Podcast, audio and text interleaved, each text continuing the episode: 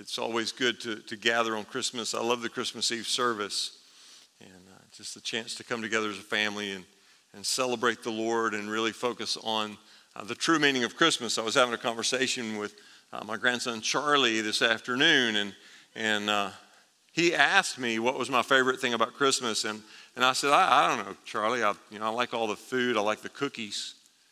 And Charlie just shook his head and said, No, Rev, it's Jesus' birthday. That's the best thing. so maybe I should have let him preach tonight, but uh, maybe, maybe next Christmas, Charlie, okay? So be ready. He doesn't even hesitate, he's ready. So, uh, Christmas is a, is a time of searching. It really is. And, and some of you know that, and you know it all too well because you've been searching. You, you've been, for the last weeks, maybe some of you for months, you've been searching. You, you've been looking for presents. You've gone here and you've gone there. Maybe you've gone to stores and you, you're searching for that perfect present. You want to find the perfect present for that perfect person, or maybe you want to find a perfect present for that imperfect person, whichever way it may go.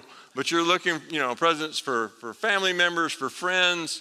Uh, maybe you're looking for a present for a spouse, or, or maybe uh, for a fiance, or maybe for somebody that you hope might be a fiance. And you're searching and you're looking. And then it kind of shifts as it gets closer to Christmas, right? You stop searching for other people's presents and you start searching for your own. And you wonder, you know, where is it? You know, what closet is it in? What bed is it under? Whose trunk is it locked up in? Where can I find my present? Because you need to find it in adequate time so that you can open it, try it on, do something with it, put it back in the box, rewrap it, get it back to where, it's where it belongs before Christmas, right? Everybody does that, right? Am I the, I'm not the only one, surely. Okay, we're going to start a support group. But that's searching. And Christmas really is a, a searching time. Uh, Francis Frangipane said this. He said, Take a day, take a week, take a month, and do nothing but seek Jesus. And then he went on to say, What could be more important than finding Jesus?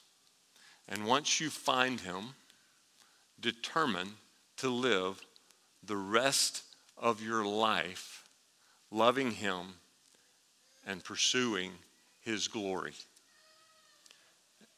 Really and truly, that, that is what Christmas is about. It's about the pursuit of Jesus. Now, in the Gospels, we have a couple of Christmas stories. And it's the same story, but it's told different ways. Uh, in, in the Luke story, the focus is kind of on shepherds. We, we, we read about shepherds who the angels go and they tell the shepherds, hey, this, the, the king has been born. You need to go. You go to Bethlehem and, and find him. And they tell, him, tell them uh, how he will be. But they don't tell him, uh, the, the, angels don't tell the shepherds, you know, they don't give him like a, sat nav, as Jordan would say. They don't give him you know, the ways, pl- plug this address in and it'll take you right to the house. They just say Bethlehem. And so they go. Now, we've kind of blended all these stories, and we just believe that there's a star in every story. But the shepherds didn't have the star, only the Magi had the star. The shepherds were just told, go to, go to Bethlehem and find the baby. Do you think they did some searching?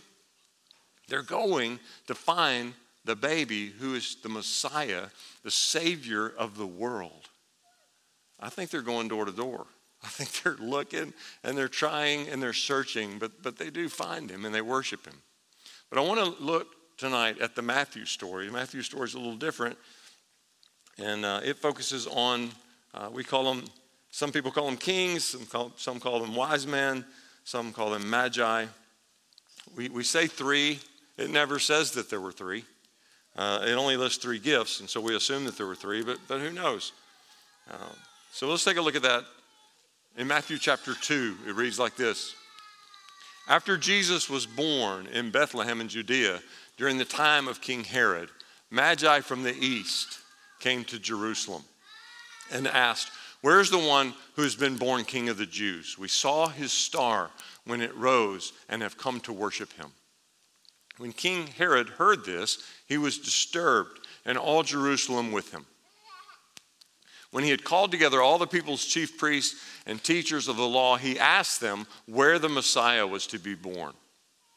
In Bethlehem, in Judea, they replied, for this is what the prophet has written. And they quote from Micah But you, Bethlehem, in the land of Judah, are by no means least among the rulers of Judah. For out of you will come a ruler who will shepherd my people Israel. Then Herod called the Magi secretly and found out from them ex- the exact time the star had appeared.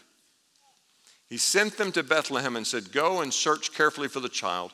As soon as you find him, report to me, so that I too may go and worship him.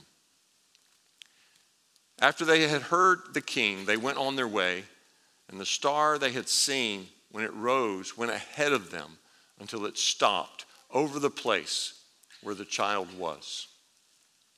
When they saw the star, they were overjoyed. On coming to the house, they saw the child with his mother Mary, and they bowed down and worshiped him. Then they opened their treasures and presented him with gifts of gold and frankincense and myrrh.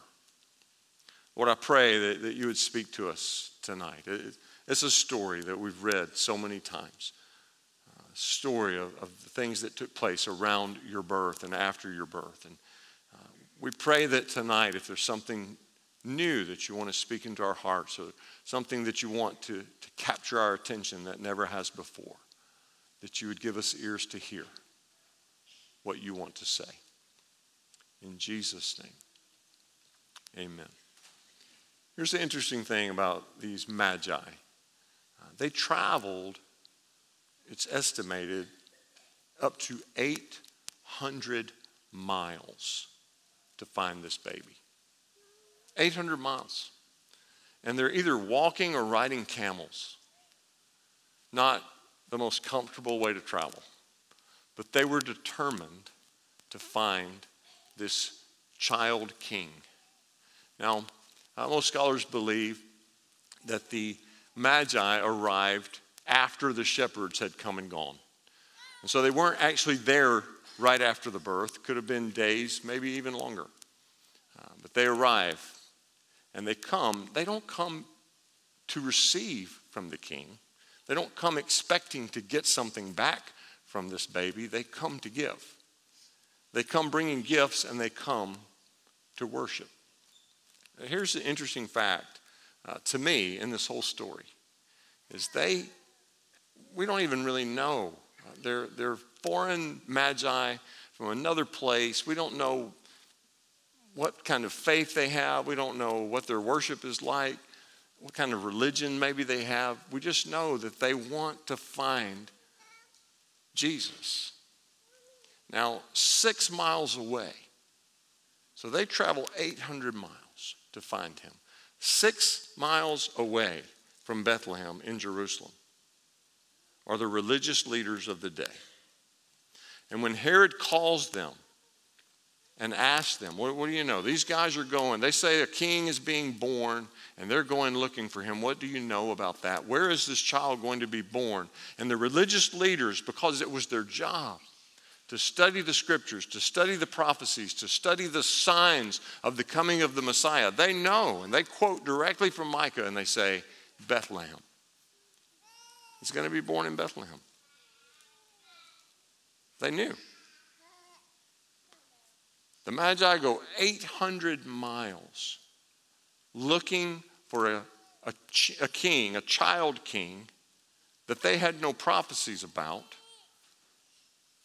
They just saw a star and they heard a word from the Lord and they went. And these men who were experts, they didn't travel six miles, they stayed in Jerusalem. Six miles was too far for them to go. 800 miles was not too far. And it really comes down to this some people just want to know things, other people want to know things. The Magi wanted to worship a king. The scribes and the Pharisees, the experts in the law and the religion, wanted to be experts about the Messiah. The Magi wanted to know him and worship him. We have a chance this year. It's Christmas. We have a chance to do it again. We can do it the same way we've always done it, or we can do it differently.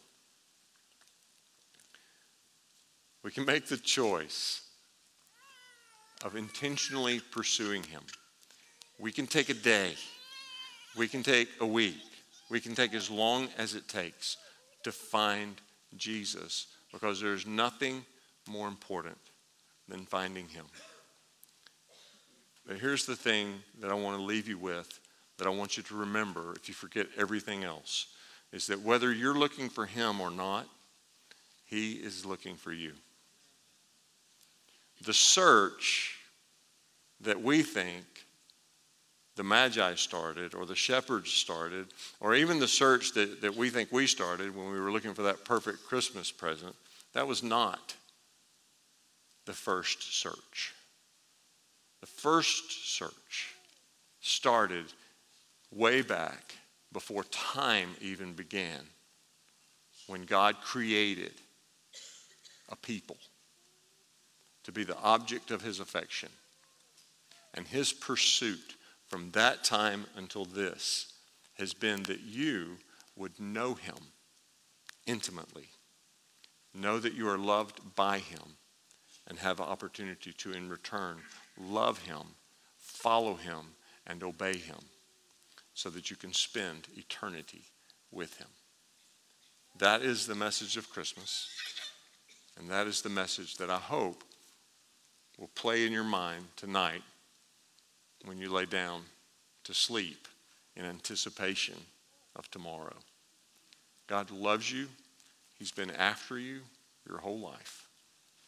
If you've never said yes to Him, I hope that this will be the year that you turn, face Him, and say yes. If you've said yes, just say it again. Say it again and say it again and keep saying it every day for the rest of your life.